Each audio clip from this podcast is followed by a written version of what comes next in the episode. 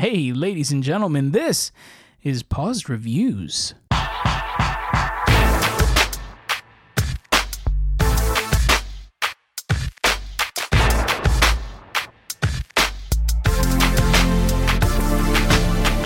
Oh, welcome, welcome back for another week of your favorite podcast with your favorite hosts. I, as always, am your boy Franc, joined by my main man, Tim. Welcome, Timothy. Yeah. Thank you. Thank you. It's good to do this again.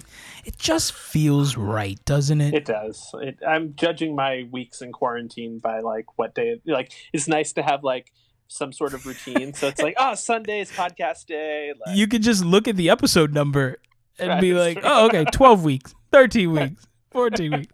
I honestly like this is what gets me through the week because during the week, right, we're watching stuff and and trying to catch up on. So you know that, that's thing number one. I love is just taking in new content and trying to find little gems here and there, or watching old favorites.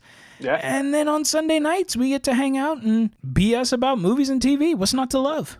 I know. We tried not one week for everyone out there when we switched up the formatting. We are like, oh, we'll just record the rewind and the deep dive on the same night, and we'll take the Sunday off. And I think we ended up chatting for like two and a half hours anyway that Sunday did. night, and most of it was just about how upset we were that we weren't recording an episode. so it's so true. And actually, so that since then, yeah, we we just recorded every, we just split it and record every week, which has been good anyway because Yeah. then we can actually focus in on the movies. Anyways, guys, we have so much to go through. To like a lot happened in the past week or two.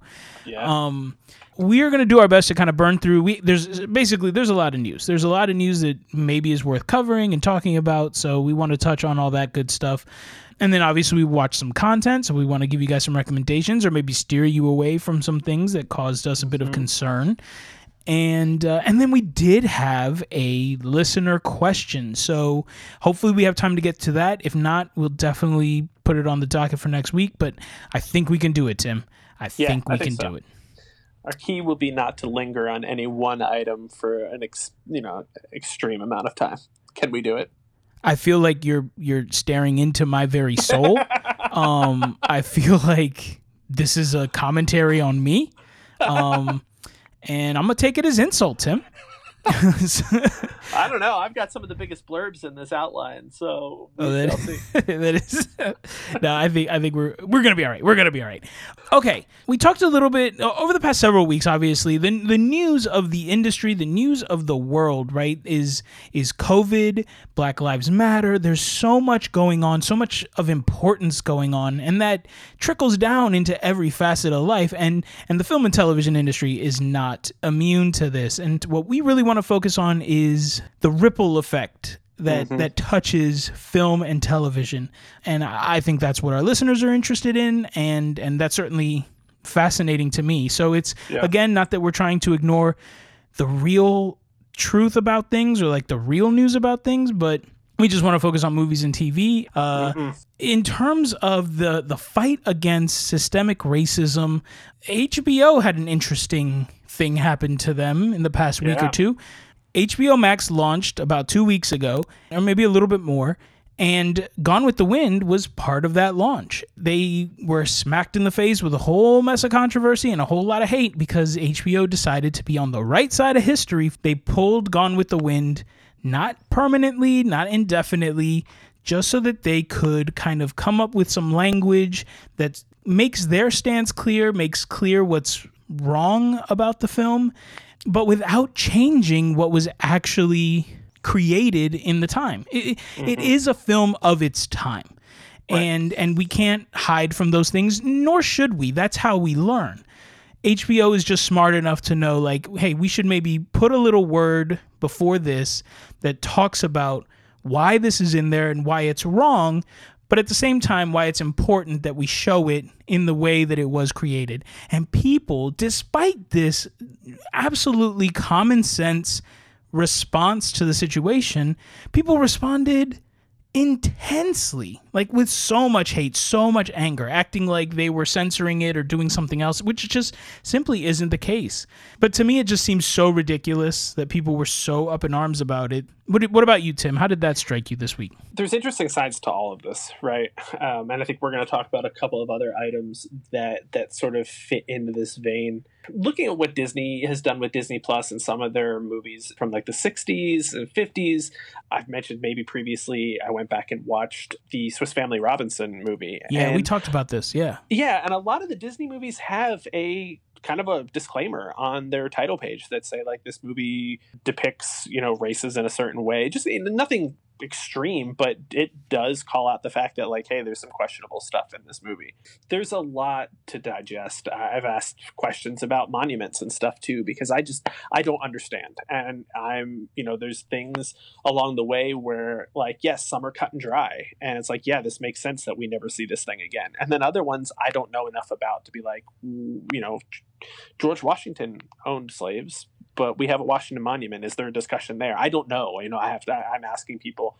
And Ford's did a great uh, online conversation with um, two scholars recently. So if you want to check that out, check out the, the Ford's Theater Facebook page. They did a live video last Thursday that kind of talked a little bit about that. But you're not censoring it in any way. I know maybe there's a time and a place to discuss the importance of that movie now. Uh, it's been years since I've seen it all the way through, if ever and I kind of forgotten really what it was about. I just know it's like you know best movie list Gone with the Wind is up there. So I, I, don't know. You know, again, I don't feel like I'm in a place to really pass judgment on it. If somebody feels that the movie itself is offensive, then I'm just going to go with you on that one. I don't think by putting a disclaimer on there that that is a terrible thing. Like I don't think that that is something people should be mad about. But I don't know. I mean, I agree. Eh, there's there's no arguing the fact that this film has racist depictions. Like yeah. I said though, it is a film of its time and so it's a it's a, it can be a very powerful tool to educate and and not while taking away from the entertainment and the brilliant acting done in this film which and I, if i'm not mistaken and maybe i am and maybe we'll address this in the errors and omissions you know, I think the the African American actress was whose name is not one that I have memorized just because it's such an old film and I haven't seen it in so long, but I'm pretty sure she won an Oscar. Yeah, that feels right. You know, so it's it's brilliant depictions all around. So it doesn't take away from what this film has to offer as purely a cinematic treasure, but it is also a critical opportunity for us to expand on that and learn from it, right? So whether it's the disclaimer, I think they've also talked about sort of releasing a discussion, like a roundtable type discussion of, about the themes in this film and, and, and that kind of stuff. Like there's, I think that's fantastic. I think it's an amazing idea. And, and, and for people to be up in arms, it's not like they were taking it off, never to air again or to censor out the this, that, or the other. No, we're going to show it in its entirety. We just feel like we need to put it in context, right? We need to yeah. shape the narrative that this is not okay in terms of how we act as a society or treat one another as you watch this film you can see why that might be right and so yeah. you know i think that's a brilliant move and and for people to be absolutely going off the off the walls seems just completely unreasonable and crazy to me. And and truthfully, if you have a problem with it, I think you have a deeper problem, and maybe you need to ask yourself some hard questions. Yeah, I've heard some discussions even recently about Forrest Gump and just uh, some of the depictions in the movie in that movie that I had never dawned on me before until mm. you know in the recent recency of this. And it's like you see a lot of stuff, and when people point it out to you, you're like, oh my god, I've loved this movie. I watch that movie every time it's on TV, but it really doesn't play depict um, you know anti-war protesters in a good way or people with HIV in a good way. There's a lot of things that are problematic about that movie. And it's just discussions change as society changes. Like there's a lot of things that especially now that we can re-air this stuff and review this stuff. It's not like this stuff goes away. It's it's sort of like the adage of, you know, once on the internet, it's always on the internet. You know what I mean? It's it's this stuff is going to be there more so into the future. So we will have to tackle this this stuff as it comes. But there are more important things I think to worry about right now. yeah, I and I think too, this is what systemic racism means. This yeah. is the fact that these portrayals it permeates deep into the fibers of our society including their depictions in film. And and the fact that so many of us me included none of us are immune that we have watched films like this and thought nothing of it because mm-hmm. we are desensitized, because we accept, or, or whatever the situation may be, is exactly what the point is. It is that right. we have allowed this to become the norm or how we see people, or, or you know, made stereotypes firmly rooted truths as opposed to what they are. And so yeah. addressing this means accepting the fact that we shouldn't just blindly watch as if it's okay. It doesn't mean cut it all out because we need yeah. to learn. It just means speak to it right? Acknowledge it. Say that you understand that this is wrong. Don't just watch it and make it okay. Um, yeah. So, anyways, again, I am I'm not a scholar, and yeah, and right. a lot of this is is pretty high up, but it, you know it's it's above my pay grade for sure. Um, yes. So it's all just opinion, but again, it's obviously newsworthy, and yeah. the buck didn't stop here right? And, yeah. and, there's been a lot of flip sides to this coin. Yep. I mean, I think uh, just going off of that, the official announcement came out in the last two weeks that Cops has been officially canceled uh, after 31 years, along with uh, A&E's Live PD. I've mentioned previously or in earlier episodes that um, early on during quarantine that I kind of picked up on Live PD and they initially when when these protests and the movement started to kind of come to a head um, they did kind of pull it temporarily. Mm-hmm. um, but we're pretty swift after that to cancel both of these going forward. Yeah like within kinda, a day or two. Yeah they were like oh we'll be back next week which at the time made sense. It, it, you know it's like eh, right simply out of the idea that if they're filming live, you know, you don't know what you're sending these these film crews into with these officers. Like, um, you know, just just to play on that side, um, it was just it's a rough time for everyone involved, and it just wasn't a safe a, safe environment. Right. Thirty one years that Cops has been on the air. That's a long time. Bittersweet is probably the the word the like the wrong phrase for it. I mean, both of these were like interesting time suck shows for me. It's like, ah, I'm doing something, I throw cops on in the background or something like that. Right. Um, and you know, as a 30 year old dude, how old am I? 34. like, I, I kind of grew up with this show, so it's like, you know, at one point, all you know, every little boy wanted to be a cop, right? Like that was just sort of how you grew up. And you know, the, the show kind of played into that. It's again, I think it's that time and the place thing. I mean, usually, I think these shows did a good job of portraying officers in a good light but just given the complicated narrative around law enforcement and defunding of the police, I, I, think this is the right move. And again, people were super upset on Twitter. So I understand people being upset. I think it's the right decision, ultimately. Will I miss these things? Yeah, sure, for, for the value they had, but I'll get on with my life. you know what I mean? Yeah, and I agree with you. I, I think it's a fine line. And, and but that being said, I do think it's the right move and and for kind of I don't know, I guess my view on it is I think glorifying law enforcement is a dangerous thing, right? Yeah. It is an occupation that is so desperately needed and it needs to be done the right way. This is a terrible job. This is a hard job. You know, you want to show this job for what it is. And and maybe that means not showing it at all and right. really just bringing in the folks who want to do this the right way. I, I, don't know. Again, not my area of expertise. I can understand the difficulties on all sides, but I absolutely think it's the right call for everybody. This has just been a really crazy week of fallout from all this stuff yeah i mean there's there's just so much that we have to reckon with and uh, you know it's it, and again this a lot of this is just news like we're we're not necessarily here to come down on either side of it we're just telling you we're just Right. We're people too, and we're conflicted about a ton of stuff. This next thing I'm going to mention, I'm super conflicted about because I don't know. And again, I'll preface this by saying, you know, if somebody out there who is qualified to say, no, this is really offensive to me, feels that this is really offensive, then I will move on with my life. If this hurts somebody, then far be it for me to say that this shouldn't be changed. I mean, this is why we do this in general is for yeah. to have a dialogue about right. about movies and TV, but never before has the dialogue been more important than right now. Yeah, right. You know? So the next thing I want to mention is um, there's been a growing movement in the last couple weeks um, for Disney's taking heat about their theme park ride Splash Mountain. And now you might be like, well, why are you guys wading into theme parks? But it's actually based on an older Disney movie.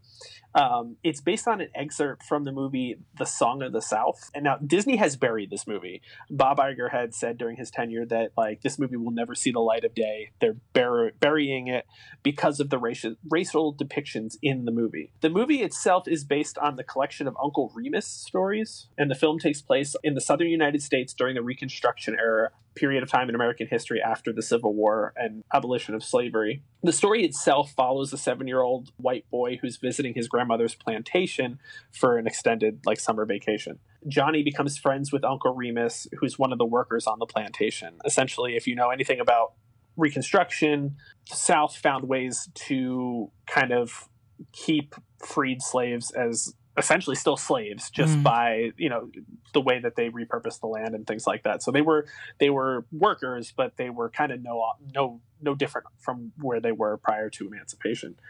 And essentially johnny befriends uncle remus and he they, he shares stories. Um, the stories mainly are about brer rabbit and his adventures uh, with brer fox and brer bear and all of this johnny learns uh, from these stories about how to cope with the challenges he experiences while living on the plantation.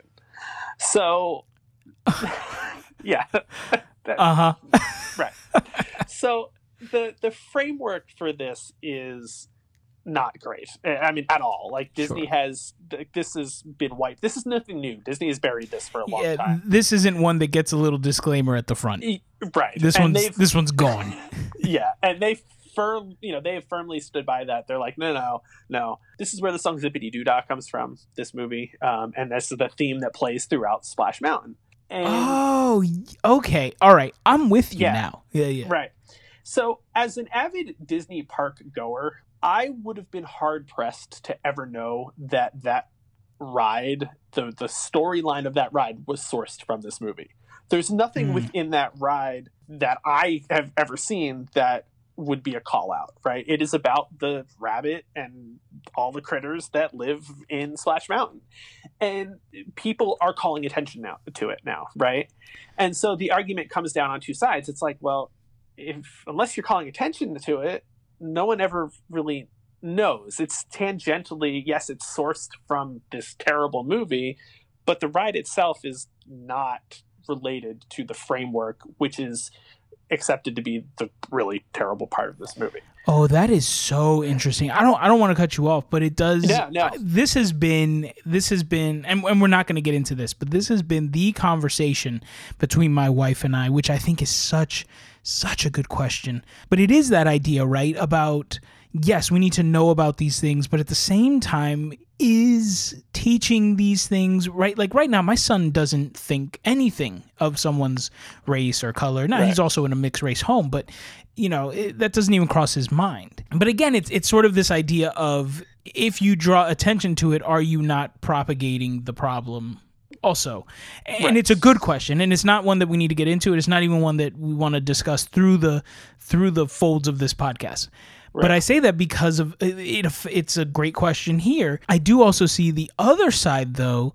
It's it's it's a really interesting situation. I, I mean, there's there's kind of there's history here for Disney. I mean, they've done this with some of their rides. Like there was some depictions in the original Pirates of the Caribbean that were extremely sexist. There mm. was like the the wench auction, and they retooled that, and that changed to like a goat auction or something. It was like livestock auction or something. Um, you know, so they, there there is there is precedent for Disney kind of coming at this these these topics. They've been quiet on this. Is people have thrown out their other ideas like, oh, we could retheme it to be Princess and the Frog. Like it's not that hard. It's a water ride and we can use some of the elements but then there's a side of people saying like isn't that like an overcompensation and some people don't like the depictions in that movie so you know eh, there's yeah. there's a lot of rock and a hard place discussions sure. I, I, think you know and, and again as people discuss these things new things are going to come to light um, and and these discussions are have to be had again i'll be bummed i love this ride i think it's it's super fun and it's catchy and the song gets stuck in my head but if somebody says that it hurts them i'm not the one to say it doesn't everybody's feelings are valid right to right. a point so it's just an interesting discussion it's not an easy thing right? And and I think that's what's important to remember here is that it's not easy for anybody. And yeah. and this is these are unfortunately new waters that we're all treading through. Like these are yeah. these are things we should have navigated by now and yeah. we haven't. But these things take understanding and patience and, and as long as there is open dialogue, I think that's what's key. This is something I never would have even known. I didn't know anything about this. I, yes. I barely know the ride. I certainly don't know the movie. So it's you know it, this is it's great. You know it's yes. it's great that now this is coming to light and, and yeah. people can kind of understand it. Maybe that helps inform some decisions. Sure. All that being said, right? If it's not systemic racism, it's coronavirus, and coronavirus has also made the Hollywood news, as it were. Um, we talked a bit about this during Parasite, actually, kind of talking about how the Academy Awards does its thing and, and the mm-hmm. requirements mm-hmm. and all this kind of stuff, how, how films are selected, or, or rather, how they're made eligible for selection in the Academy Award season. And shortly thereafter, the Academy announced that the Oscars have been officially postponed until April 25th which you know I gotta assume it gives films more time as productions ramp up to actually hit theaters and and and have some sort of theater season that they can meet the requirements. I would I would assume. Yeah. Otherwise, like, I guess I can't help but say. You know, yeah, you're postponing it, but that means you're also still encouraging things to come out, and and I understand that is the goal is for us to get back to life as normal but I don't feel like we're there yet. So why not? Why not encourage companies and, and production studios to keep releasing things for home viewing and just lift the restrictions on four walling and all this other kind of stuff and make, yeah. you know, films eligible for consideration? It doesn't mean you have to select every film but yeah. let's not force all of us to go back to the theaters or whatever it is and and but more importantly let's not force productions to to start up so soon uh, absolutely. I mean, I think we're seeing this in a lot of entertainment aspects uh, across the board, whether it's it's movies or Broadway or even sports. And I think the more that people are trying to force things, the worse everyone involved is looking. I mean, if you look at Major League Baseball and their players association keep trying to figure out how to do a season and it's just a war of words and mudslinging in the papers at a time where people shouldn't be concerned about that stuff. And they you know get to a point and people have been working out at spring training complexes and now they're all shut down again because a bunch of staff members on various teams tested positive so uh, it now is not the time to be trying to force a return to normal. And I, i'm getting really tired of people saying well when things are back to normal things are not going to be normal. Like there's there's For a long time. Yeah i mean this is the things this is if ever. a drastic yeah this is a drastic change. So yeah. by you know by saying oh we'll postpone it to the 25th that gives us more time for things to resume. Two months. No. It's like yeah, 60 days. I, yeah. Just just go whole hog and shake it all up and let's see what comes out of it rather than clinging to this idea that oh in 60 more days things will be better. Yeah. Yeah it just we'll talk about a bunch of old folks stuck in their ways. You know what i mean? Welcome to the academy. Right. um well, and what's interesting too is so besides the Oscars being postponed, I will say this: the one good thing though is February's still a little bit too close to holiday season for me to like yeah. justify taking Monday off so I can really sink deep into award season. But maybe now I can, right? Yeah, um, but and so you know this is just one way that this has been affected we've talked about a lot of the impacts of covid on the entertainment industry and primarily kind of what this this shift in schedule is addressing for the academy is how pretty soon here we're going to enter this contentless limbo um, yeah. while we wait for it to be safe enough for productions to resume and new content to be made available to yep. all of us eager viewers who are very quickly running out of shows to binge right? Um, but you know again we have to weigh importance here. Um, there's a there's such a back catalog of of content dating back to 1900 that uh, that we should be pretty good. But you know but that being said what are people supposed to do? And by people i mean television networks right? Yeah. They're now entering a summer season devoid of content. And what's interesting is that in the past week, we got a huge announcement from the CW of how they're going to handle it, which is that if you can't make it yourself, import it. right? Sure. Which is really fascinating. Uh, the CW announced the acquisition of several hit series from the UK, including Killer Camp, Dead Pixels, and the one that I am absolutely ecstatic about, which is a show called Taskmaster. If you have never heard of Taskmaster, I strongly recommend that you check out their YouTube channel. They have full episodes available. It is a British game show, and it's phenomenal. Greg Davies is the host. Alex Horne is actually the show's creator, showrunner, but he plays sort of this like little minion sidekick character to Greg Davies. Greg Davies is the taskmaster, and they basically get a panel of comedians. And over the course of several weeks, they have them come to the Taskmaster house and compete in a series of random tasks, sometimes in a team, but mostly individuals. And they are random things, right? Like, you know, get this ball through this hoop without touching anything, or, you know, whoever makes this stone travel the furthest in 20 minutes is the winner, and, and that kind of stuff. So these people do these tasks, and then they come together for the episodes and sit on this panel in front of Greg Davies, and they watch back the video footage of them doing it, and then Greg Davies passes judgment. And each episode has a winner, and then the series as a whole has a winner, and then the whatever the series winners wins like a gold bust of Greg Davies' head, and it's hilarious. The show is phenomenal. It's so so good. Again, please go to YouTube, type in Taskmaster, and watch it. Here's the thing. So, this show has been on in the UK for a long time. I believe they're on like season 10, if not 12. It's been on for a while.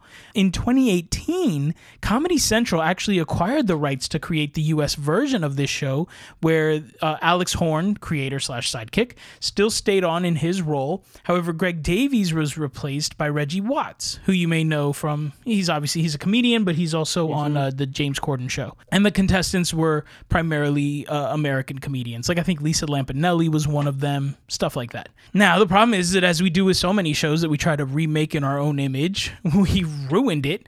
And the US series only lasted one season, and it was pretty garbage. The thing that's different this time is that the CW has not acquired rights to recreate the show, they've acquired broadcast rights. So they're going to be airing the actual UK show, Greg, glorious Greg Davies and all.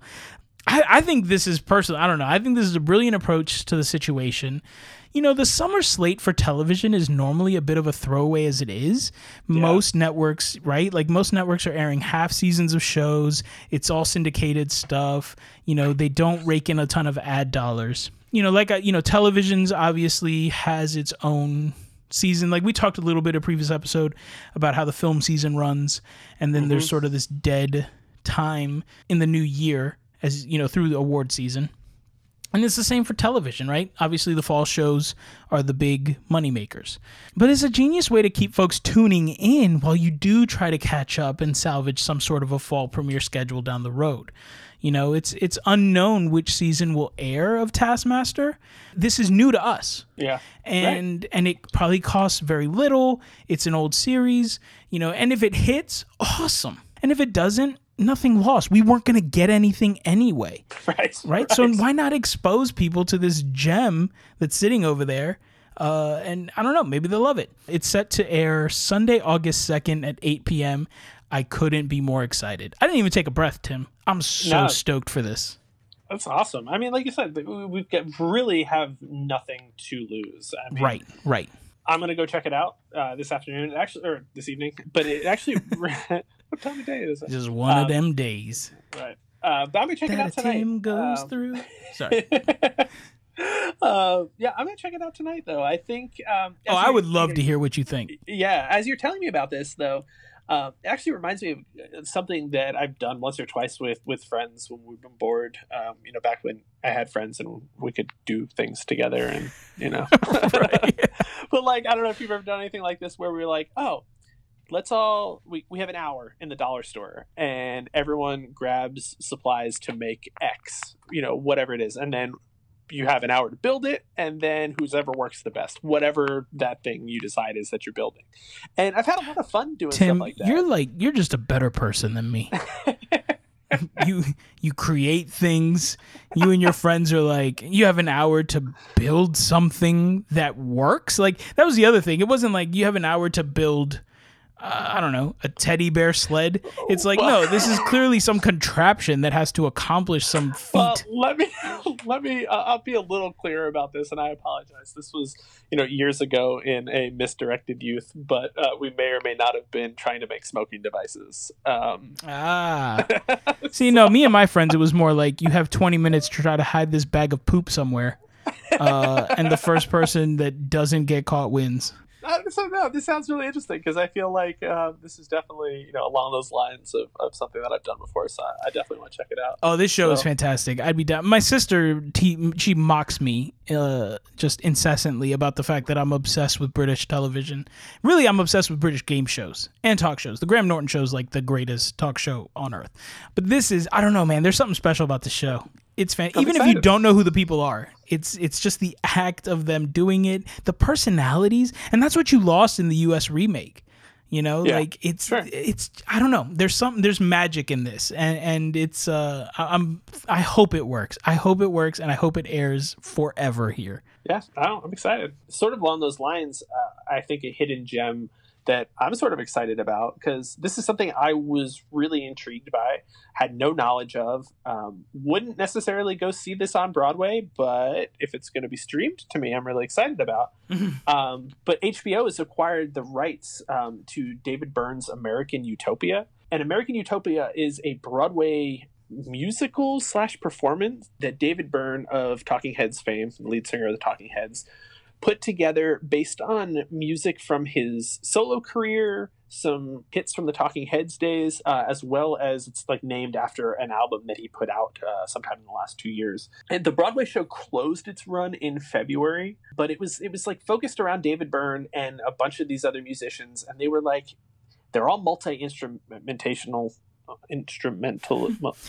they all play multi. multi Tim, I believe the word you're looking for is multi noise makery. Sure. Yeah. Um, and so they all fill in on different things, um, and they have these really cool kind of jazzed up versions of different songs. You know, if you're familiar with any of the Talking Heads hits, you'll definitely hear them here the I can't. I, I, first heard about this. Uh, they did two songs on an episode of SNL prior to the COVID shutdown. The company came in and they did two. They were the musical guest, um, and they did two um, two songs. I'm not a huge Talking Heads fan, but there was just something about this that was super cool. It was really minimalist. It was just a black box stage. David Byrne and these other musicians, they all wore like the same costumes, like a gray suit, and they just played the music. And there was like some dancing elements to it, like kind of, kind of like almost like a marching band esque kind of setup because they're all playing their instruments, but they're also all moving around, and there's like dance, interpretive dance, and they all take turns dancing. Um, it's super cool. Spike hmm. Lee's going to direct it, um, so he's going to direct this this video version. They're hoping to release it later this year. They didn't say specifically if this is going to be like part of their their new subscription service or if this is just something they're going to release on regular HBO. Um, I definitely check it out. T- check out the the clips on YouTube if you want to get a feel for this. I think the SNL clips were taken down at some point last time I tried to look for them. The songs are super catchy, so I was listening to them for a couple weeks after watching this on SNL. Um, but again, it's something like I, I, don't, I wouldn't pay Broadway prices to go see it because I'm not that super into it. But if it's going to be free to stream on HBO, I think it would be super cool to watch. Um, and again, you got nothing to lose. I mean, see what Spike Lee has to do with it. But I, it was just something super cool, super interesting. So I was kind of stoked to see that uh, HBO acquired the rights to to make a filmed adaptation version of it. I dig it. All right, folks. So I think that kind of wraps up the news of the past two weeks. Told you a lot happened, and this yeah. isn't even all of it, but certainly the biggest, uh, the news heavy episode that we've had. Yeah. Yeah. Okay, so with that, we do have an error and a mission. So, in our last Rewind episode, we were talking about the Sherman brothers and the documentary The Boys streaming on Disney Plus, which chronicles their lives and careers, right? The lives and careers of the Sherman mm-hmm. brothers. Yeah. Now, in that segment, we spoke about Chitty Chitty Bang Bang and said it was produced by the guy who also did James Bond, Albert Broccoli. Well, to be fair, I said his name was Albert. Tim thought it was Bob Broccoli. anyway, to be fair, his daughter's name was Barbara Broccoli. I know that for certain. So okay, so the point we were trying to get across was that Albert Broccoli produced Chitty Chitty Bang Bang and would also go on to produce several Bond films. However, it seems that some folks may have gotten the impression that it was Albert Broccoli who created James Bond, which of course is incorrect. James Bond was created and written by Ian Fleming. Now, that being said, a fun fact that we didn't mention in that last episode is that Ian Fleming did also write the children's story Chitty Chitty Bang Bang, on which the film is obviously based. Oh. So, there you have it, folks. Um, I just wanted to get it cleared up. Ian Fleming wrote James Bond and Chitty Chitty Bang Bang, and Albert Broccoli produced the films. So, just to clarify that not Bob Broccoli, and Bob Broccoli didn't create James Bond. it was Albert Broccoli produced and Ian Fleming written. Uh, I just still love that the guy's last name was Broccoli. I mean, that's just amazing. Bob Broccoli. so good. Okay, so that's it for errors and omissions, which means we can jump right in. Guys, I, I think we can do it.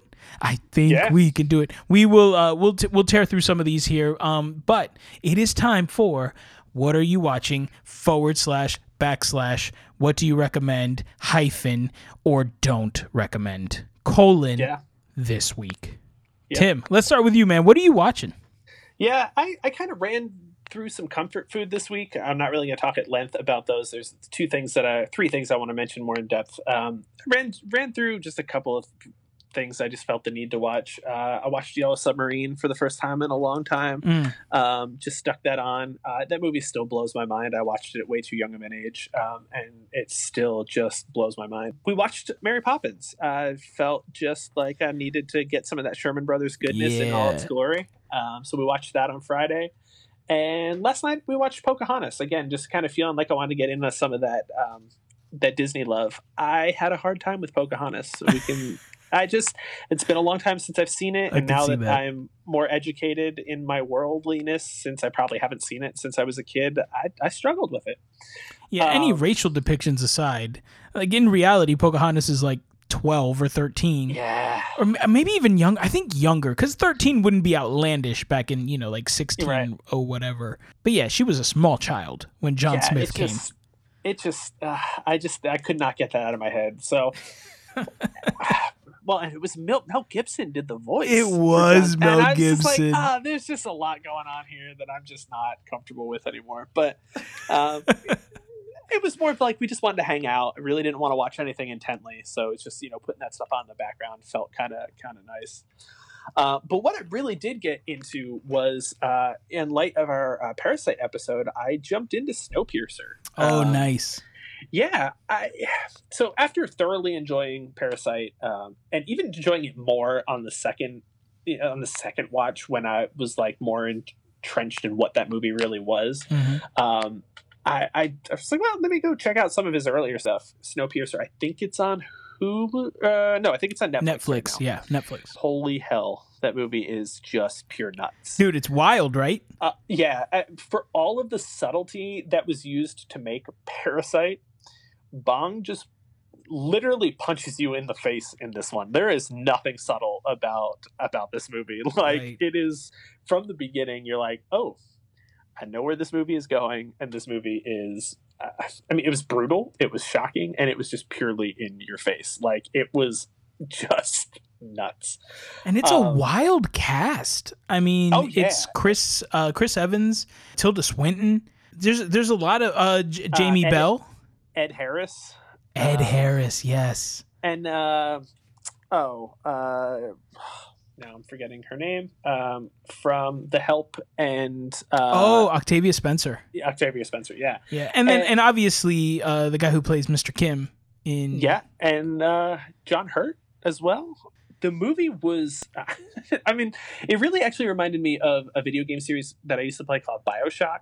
Um, just it, there's, yeah, yeah. I, I, it's just something in that like underground utopian sort of like uh, it was I, it was nuts. I mean, I don't think the ending is as shocking as Parasite again Right. because there's just there's really no subtlety in it, and if you pay attention, you see it all coming. You know, we we- talk all the time about show me the ending. There's a whole scene in the middle where they stop to eat some sushi, and you're just like, oh, wait a minute. Yeah, okay, Yeah. that was a pretty a pretty heavy-handed metaphor here that you just whacked us in the face with.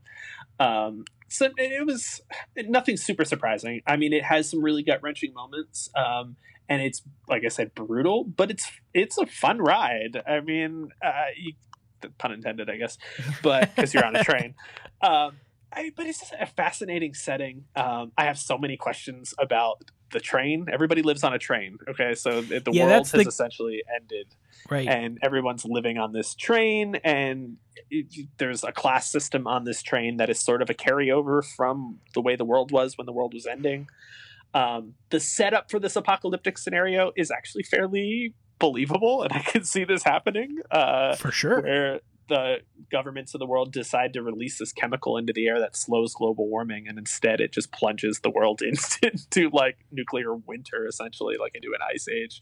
Um, and the last of humanity is on this train that's just traveling around the world for the rest of forever essentially. Um, it's just it's it's nuts. It really is. Um, I, I definitely Parasite's such a better movie. But if you want to check it out, check it out free on Netflix. If you liked Parasite, you know the commentary, social commentary is there. I'll bet in a much more heavy-handed and again brutal way. But it was a it was a fun watch, and I guess really reminds me of a video game playthrough. It just has some has some elements like that, like each train car being a different level, and um, there's Lots some of boss fights. Yeah, there really are a Yeah. lot of boss fights. Um, some really interesting scenes that are really unnerving. Uh, there's a scene where they get to, I guess, the school car, and you have this like beautiful young Dude, teacher that scene who is wild. it is nuts. They're like she is teaching the kids, but essentially this train has become a cult, and everybody worships the the guy who invented this train, who we are led to believe is is piloting this train around the world, and they worship him very much. What I would imagine school is like in. Uh, in North Korea, like you know, all hail the the great uh, and powerful operator, uh, conductor of this train. It's very much ritualized in in that way but that scene is just in stark contrast to a lot of the movie leading up to that point and it is just it's, it's nuts it's bonkers Well, and it's awesome. We, we talked in Parasite about how he calls it his stairway movie, but he called this one his hallway movie. yeah And it's true. I mean, it all happens essentially in a tube. And it's it's awesome. I mean, it's fun. I think you I think you nailed it. It's fun. It's it's a little different probably than something you've maybe seen before, but definitely not nearly Parasite, obviously. yeah But anyways, yeah. What did uh so what did you think if you were going to rate it? maybe six or seven Oh wow. 10. Yeah, yeah, yeah. Okay. I mean, I just I think if I wanted to get more into the story and really go critical on it, I just especially coming off of Parasite, I just it is it is not even within the same realm of movie. And now this makes me really want to go back and watch Okja as well because I feel like these I'm are in the same boat. very separate, very different movies. Yeah, I mean, I haven't seen Okja yet, and and I agree with you. This these and just to sort of clarify, the what you're watching now section and, and sort of the recommendations. This is not meant to be like a critical Yeah. view on these things. The- This is exactly what it is. It's like we liked it, we thought it was fun, it was what it was, and and you know, if you're looking for something to kill a little time. Yeah, I, I agree. This this movie will kill some time, and you Yeah, won't be mad about it. No, no. What else were you I really watching? it. So the other thing I watched, and I'll recommend this if you are really maybe a hardcore Beatles fan, but I'll have to recommend it in the vein that it's probably going to upset you. but I finally got around to watching yesterday, Danny Boyle's Yesterday. Um, it really intrigued me when it first came out. Um, that I was like, oh, this is really interesting. Essentially, the plot is this guy is a struggling musician. He's written a couple of his own songs. He plays around pubs in England. He's an Indian uh, Indian actor, and he's got his close group of friends that come to the pub to see him play. He's played for some birthdays. He's played at like off, off, off festival stages, like you know the tent where you get some water is essentially where he's played at some festivals. Right. And one night he's coming home, and the world experiences a massive blackout. It's a worldwide blackout, and as this happens, he gets hit by a bus. when he wakes up, his friends are so happy to see him, and he, he comes out of this like slight coma, and they give him a brand new guitar because his guitar was run over, and they ask him to play something. And he says, "Oh well, a, song, a guitar this pretty, I should play a beautiful song." So he starts to play the Beatles' "Here Comes the Sun." They have never heard this song before, and he's like, he thinks that they're giving him a hard time. Like, "Oh, you've heard of the Beatles?" They're like, "The Who?" and he goes home and he starts looking up on the internet and every time he types in the beatles it's just pictures of bugs. And so he's like ty- you know types in like paul mccartney or john paul george and just a picture of you know pope john paul ii comes up. And like all so he's like starting to kind of freak out because like you know there's no but there's no record of the beatles anywhere. He looks up the rolling stones they still exist. Um, he looks up a couple other bands they still exist. Then he looks up oasis and oasis doesn't exist.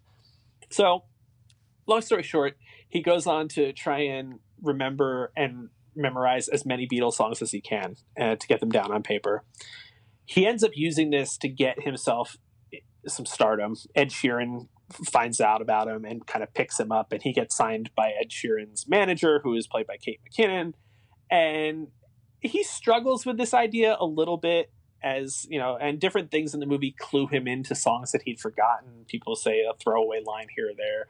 Um, so it's kind of interesting. That stuff's kind of fun. It's uh, really nice to hear him his take on the songs, like the way that they form uh, play them for the movie. There's some jokes. Ed Sheeran thinks that "Hey Jude" should be re-recorded as "Hey Dude." Um, and you know, there's there's some easy stuff there. He really starts to struggle with this idea that he's profiting off of this, and there's some things that start to lead him to believe that other people have remembered the Beatles. It was really cute up until this point. At this point, he goes and seeks out John Lennon, who happens to still be alive. He's in his 80s. He's living in a seaside shack. He looks like an old captain um, doing some art and making wood carvings.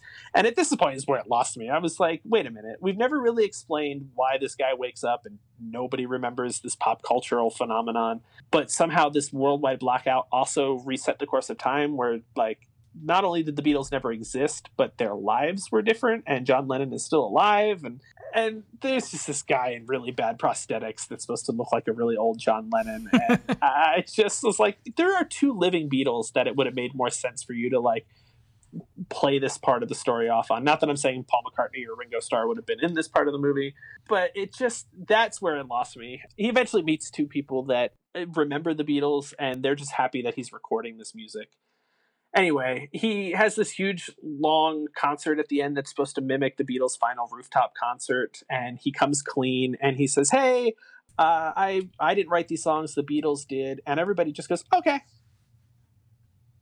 and he's he's no longer famous, and he goes back to his life with uh, this girl who is his manager who ends up being the love of his life and he plays these songs for kids in schools and his fame is just over and people are cool with it. And he the big stick is that he released the music for free online instead of putting the album out. The record label was pumping this as the greatest record ever recorded because it was it was like all the beatles hits. Mm. and he's just like no up yours and releases everything for free and goes back to living his life in normalcy. And it was just like all right.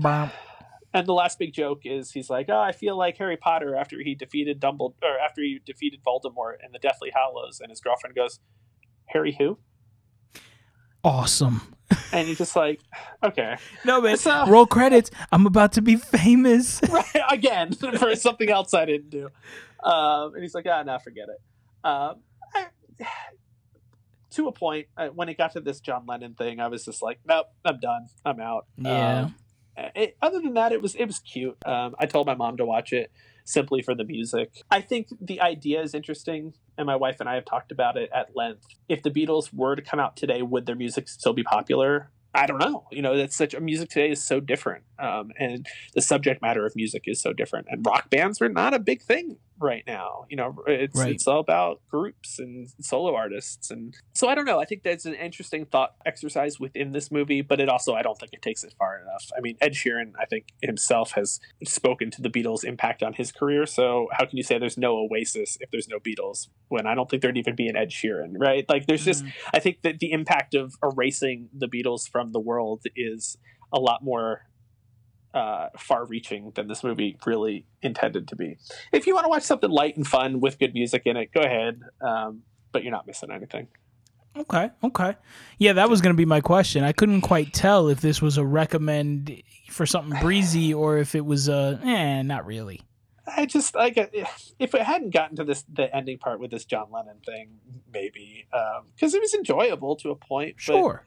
I, just the premise, like you really have to just suspension of disbelief on that one for sure. So, um, and other than that, the last thing I just want to touch on briefly is uh, I did watch a couple episodes of Reunited Apart, the Back to the Future episode, and the Ghostbusters episode. Of course, I watched. If you've been following some of our posts, um, I had to watch that one. I don't think the Ghostbusters one was as fun as the Back to the Future one, and maybe uh, from what I've heard from you, Franc, not as life changing as the Lord of the Rings one. Um, but it was still interesting to see everybody get together. I think the best part of the Ghostbusters one was that Bill Murray seemed to have a real appreciation for everybody in this movie. I was expecting cool. more like Bill Murray. He's been doing some weird stuff on some shows lately. Like he was on Jimmy Fallon and wearing a panda head. He did a Jimmy Kimmel interview from his bathtub, you know, just doing the Bill Murray thing. And he was really into this one. He was telling stories and had a much stronger memory of this movie than a lot of people did and it just seemed like he was really having a good time with it which was which was fun. So definitely if you've watched any of the other ones definitely check it out. Um, i think the last one is coming out this week and they are doing ferris bueller's day off. So um, like to see what that one's all about. But i think that is what josh gad said will be the final episode. So Sad days ahead. Um, yeah. So, uh, real quick, just to sort of summarize, so Snor- Snowpiercer on Netflix yesterday. Was that a rental? Was that a uh, on Xfinity on demand? That's how I Xfinity yeah. on demand, but it was free on yeah. Xfinity on demand. Yeah, so if you have a Xfinity TV and you have their on demand stuff, you can either get it through your cable box or through their um, their app. Very nice. And then uh, we talked before about Reunited Apart being on YouTube. Um, yep. I'm also going to, before I get into my reviews, what I'm going to do this week is uh, there'll be a post on Instagram that you know has each of the shows that we talked about, the what we're watching now section, and where you can watch it, the title, all that kind of stuff. If it's a rental, if it's for free, whatever the deal is. So all that information will be there. You just sort of swipe on through those pictures, and you'll be able to see everything that we were talking about today. So no need to jot anything down. Just hop over to Instagram. Okay, I'm gonna try to burn through these as quick as possible. I watched two. Th- I mean, I, you know, I watched other things like you, Tim. There's some things you just kind of fill the time with, right? So I've been. Yeah. My wife and I are still working our way through New Girl. Oh my god! and uh, you know, I picked up 30 Rock again and a few other things that are just that just make me happy. However, I did watch two things, and I wanted to try to watch some original series this week. Uh, the first one I watched was Love Wedding Repeat, which is a uh, Netflix original film obviously on Netflix. Mm-hmm. So this one, okay, this is the story, and, and, you may recognize the lead. It's Sam Claflin who played Finnick in the Hunger Games. Oh yeah, okay. right. So if you remember that, he's also he's been in another couple things. I think uh, there was a movie with Emilia Clarke he was in about you, maybe something like that. I, I don't remember. Mm, yeah. Um, okay. Anyways, so any, so he's he's the lead guy. Uh, he plays the brother of this uh, of his sister, um, who's getting married. Now, he has this sort of meet cute moment at the very beginning of the film with Olivia Munn's character. She's visiting from the US, uh, who she's friends with his sister, and they have this amazing date that you don't really see. You can, you come in on the tail end of this date, and then the world falls apart, everything is kind of going wrong, and they don't really get to sort of finalize the date, right? Like, and by that I just mean like there's like there's obviously a connection, you know, but he gets pulled away. Um, he doesn't really like kind of stand up to for himself to kind of get her number or you know kiss her or whatever to sort of seal the deal and be like, there's a connection here. It's you and me years and years and years go by. His sister's getting married, and she comes to the wedding. And and then this is when like sort of a whole cast of characters are introduced. There's an ex boyfriend of the sister who comes to the wedding, and the sister asks him to keep him tied up and away from the situation so he doesn't spoil the wedding, um, and to actually like put some sleeping medicine into his drink, and the rest of the film basically lays out sort of how many possible scenarios could play out in the sense that he puts the sleeping medicine in one of the drinks at the table but some kids come over and mix the cards around or or people sit where they're not supposed to or x y and z so essentially this one action sort of rippling out to all these different probabilities of if this person drinks the cup versus this person versus this person, whatever the situation is. And then it kind of follows those storylines. And and essentially the whole idea is do him and Olivia Munn get together or not? Um, and different tangents take you different places. So that's kind of the gist of what this movie is. It was written and directed by Dean Craig, um, and and we already, I talked about how it stars Sam Claflin, Olivia Munn, uh, Aisling Bea is in it. She's an Irish actor slash comedian. Um, she's amazing. I'm obsessed with her. And then Eleanor Tomlinson plays the sister. Uh, I mentioned Dean Craig because I was so excited for this one because Dean Craig also wrote and directed one of my all time favorite comedies, Death at a Funeral, which was a film from the UK starring Matthew Macfadyen, Keeley Hawes, Alan Tudyk, and Peter Dinklage. Honestly, if you've never seen the movie Death at a Funeral from 2007, yep. it is a huge recommendation from me. Absolutely. This you've seen it? Oh yeah, it's great. Dude, this movie kills me. I watch this movie quarterly. Like absolutely oh, yeah, sure. I do. Now to be fair, he did also write and direct the 2010 American remake starring Chris Rock, uh, which was absolutely god awful. Um, so maybe I should have entered this one with a little bit more trepidation this movie going back to love wedding repeat this movie had all the pieces right? You know the, even the lesser known actors were decent. I already mentioned my love for craig's other work. Um, i am obsessed with Aisling Bea as i mentioned. I think she's absolutely incredible actress not just comedic but i think she's super underrated. Um, one of my favorite shows that she's in is another british series called delivery man which was awesome. Somehow only made it one season, but whatever. I digress. Hey, but you, what you may recognize Aisling Bea from is her Netflix series Living with Yourself, where she plays the wife of Paul Rudd's character. Her name's Katie in it. Anyways, that's a really good show too. Even with all this, all the pieces, right? The writer, the director, seemingly interesting storyline. Um, yeah. I was even excited to see Finnick. I hadn't seen him in anything else really since mm-hmm. Hunger Games. So, you know, it's all there, but in the end, it just falls completely flat. This movie was never really funny worse than Space Force. Like nothing really lands. The characters are all bland.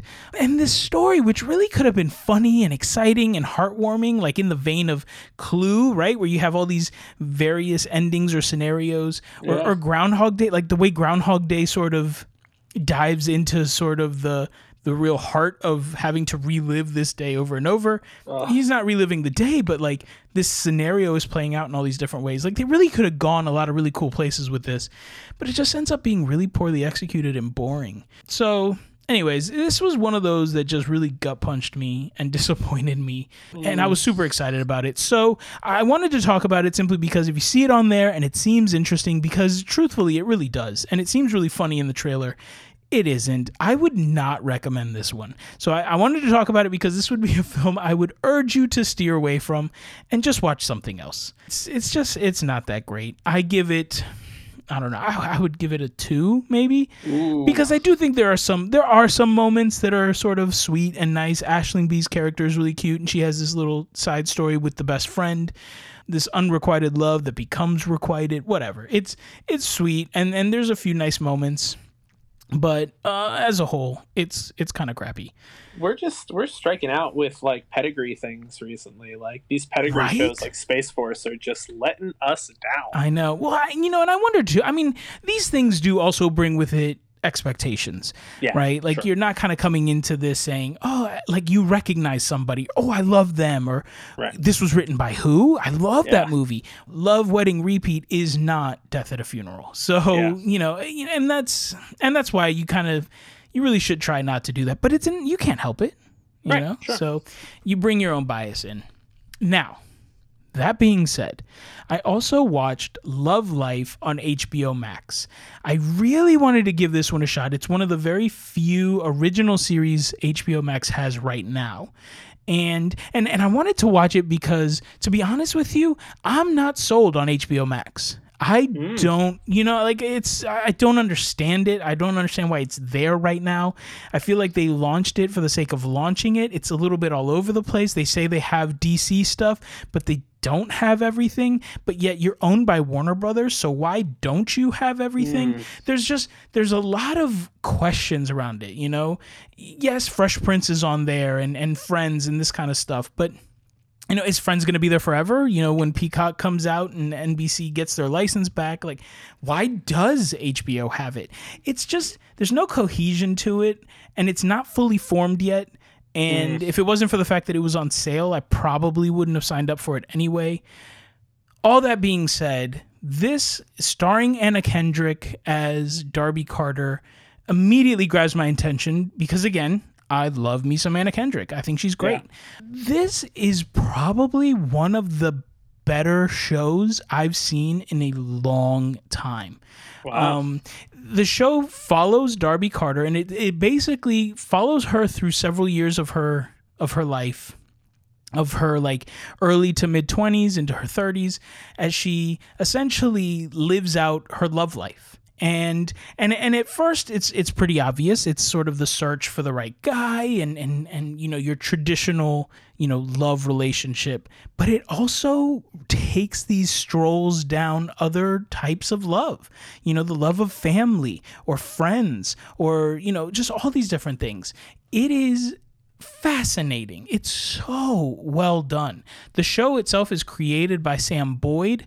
Already said it stars Anna Kendrick this is Sam Boyd's first major project. He, he wrote a few shorts and an episode here or there of another series, but otherwise, this is his real first at bat as a showrunner and creator.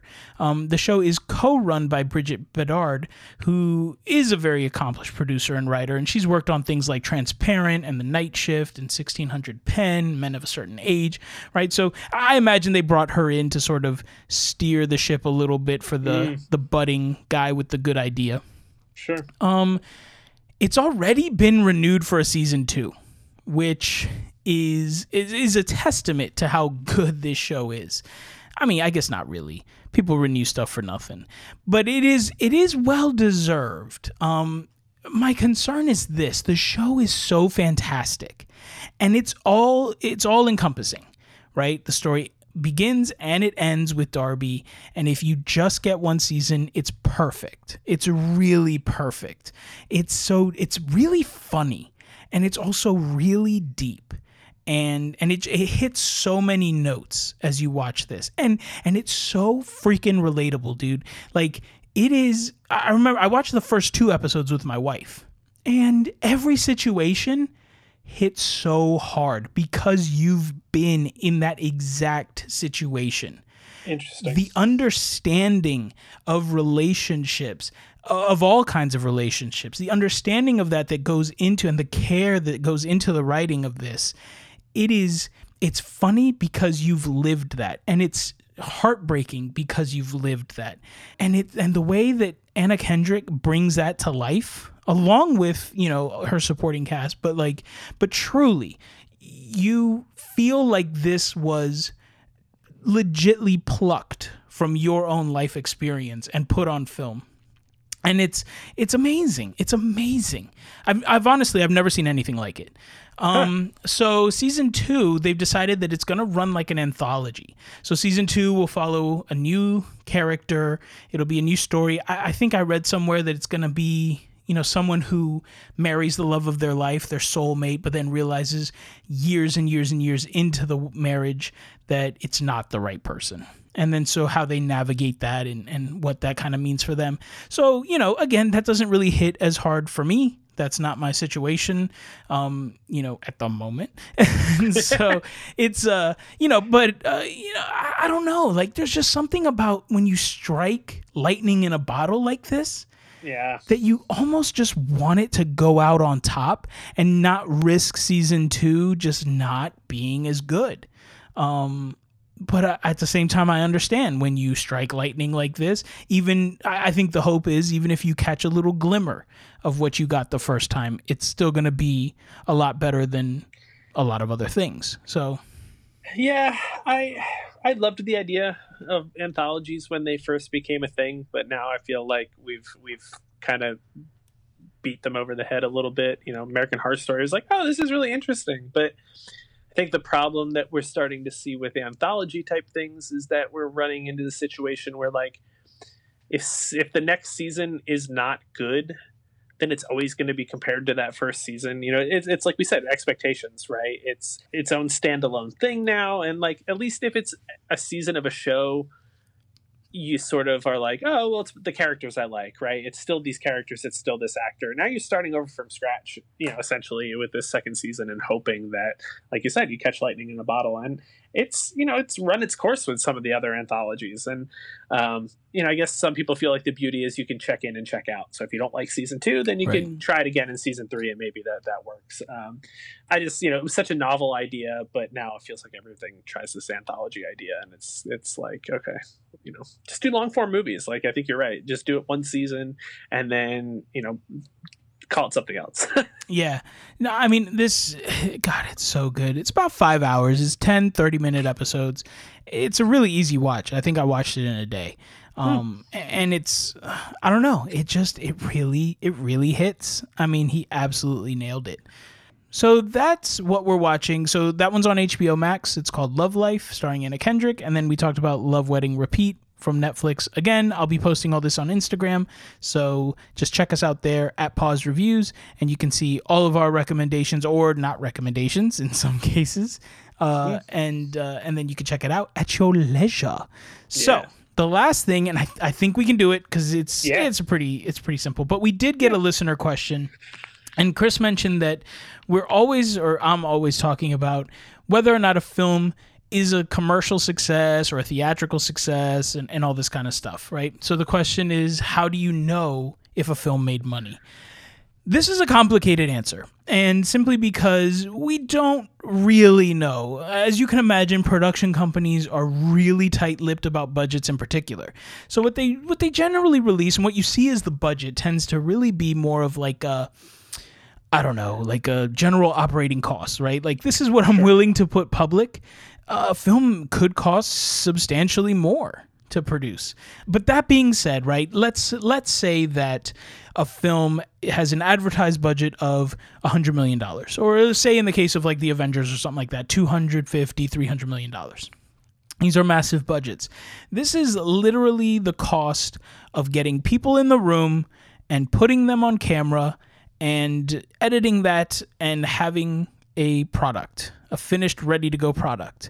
What this budget does not include are things like marketing and advertisement, uh, distribution, prints. You know, so I think they call you know it's like print and ads. So actually, back in the day when you would actually print the film that you would send yeah. to theaters, that kind of stuff. Now it's a digital package, obviously, in most cases, like ninety nine point nine percent of cases. Um, so there's a lot of stuff that doesn't really go into the budget. Also, too, like you know, you back end points or things like that, right? You might attract a talent by saying, you know, hey, I can't afford to pay you your twenty million dollar ask, but if you make this movie for scale, which is the the the essentially the going rate for that level of actor, um, you know, it's like basically the minimum you can pay somebody, right?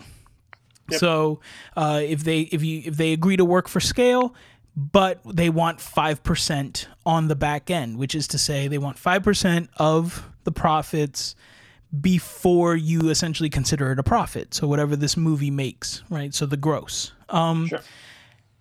And then there's so there's a lot of things. There's a lot of things that go into this. The, my kind of rule of thumb is a lot of pictures will say you can kind of double the budget, and that'll give you a good sense as to whether or not a film made money.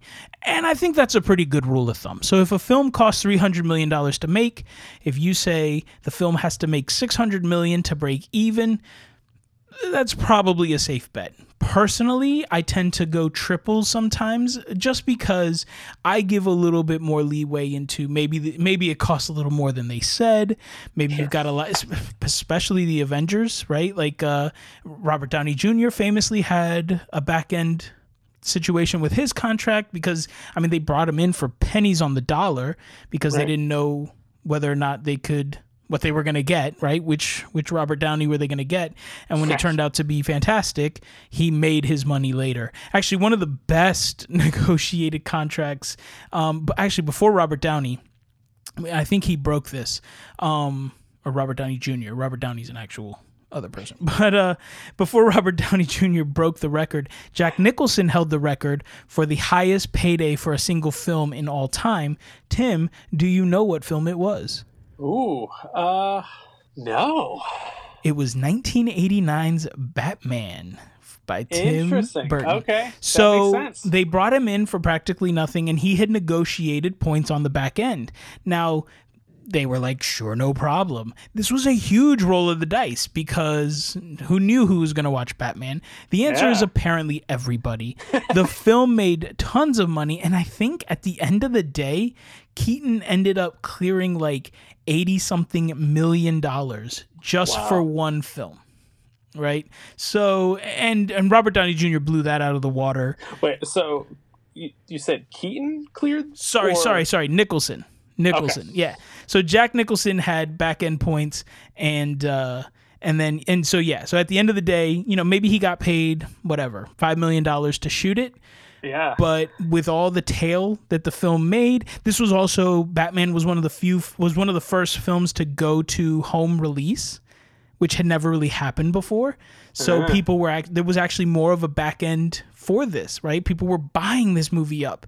Not to mention the licensing that you get from going to television and or getting played in a hospital or getting played on an airplane. All of Yeah, that is right. money the film brings in. Which is all stuff that isn't really included in the worldwide gross, right? So yeah. um not really it's not included in that. So anyways but the but the idea being these these are things that we can't put our fingers on all of it. These aren't public knowledge things. Um so when you're looking at a film's budget if you at least double it if not triple it. If the movie made more than triple its budget it's a probably a safe bet that it made profit. Um, and then and then it's really just more of a guesstimation of how much profit right? So um, so again when we talk about films and when we talk about movies on this podcast and and we say that it was a huge success that's usually that's probably the metric i'm using Um, Makes sense. which was the case right we talked about it for parasite parasite mm-hmm. cost like 11 million to make and it made 250 million dollars that movie was a huge commercial success Yeah. Chris, hope that answers your question. So, with that, ladies and gentlemen, we bring our episode to a sad close. But don't worry, we'll be back. And we'll be back in a week from now, which will be July 2nd, the 4th of July episode. Tim, what are we watching? Gonna do a little Independence Day. Oh, so yes. we're gonna tackle that. If we're feeling ambitious, maybe we'll delve into the uh, resurgence, right? Independence Day Yeah, resurgence. yeah, yeah. No, no guarantees. Don't bank on that point. Uh, don't bank on that part. But um, definitely Independence Day. Little Jeff Goldblum action. Little Will Smith action. Yeah, so Independence Day, give it a watch. You've got a you've got a week from when this airs. I'm still thinking. Yep. I was like, oh, you got two weeks, but no, no, no. No. This will happen on Thursday. Independence Day, Will Smith, Jeff Goldblum, and if you're feeling if you're feeling froggy, do Resurgence just in case. But if not, we won't fault you.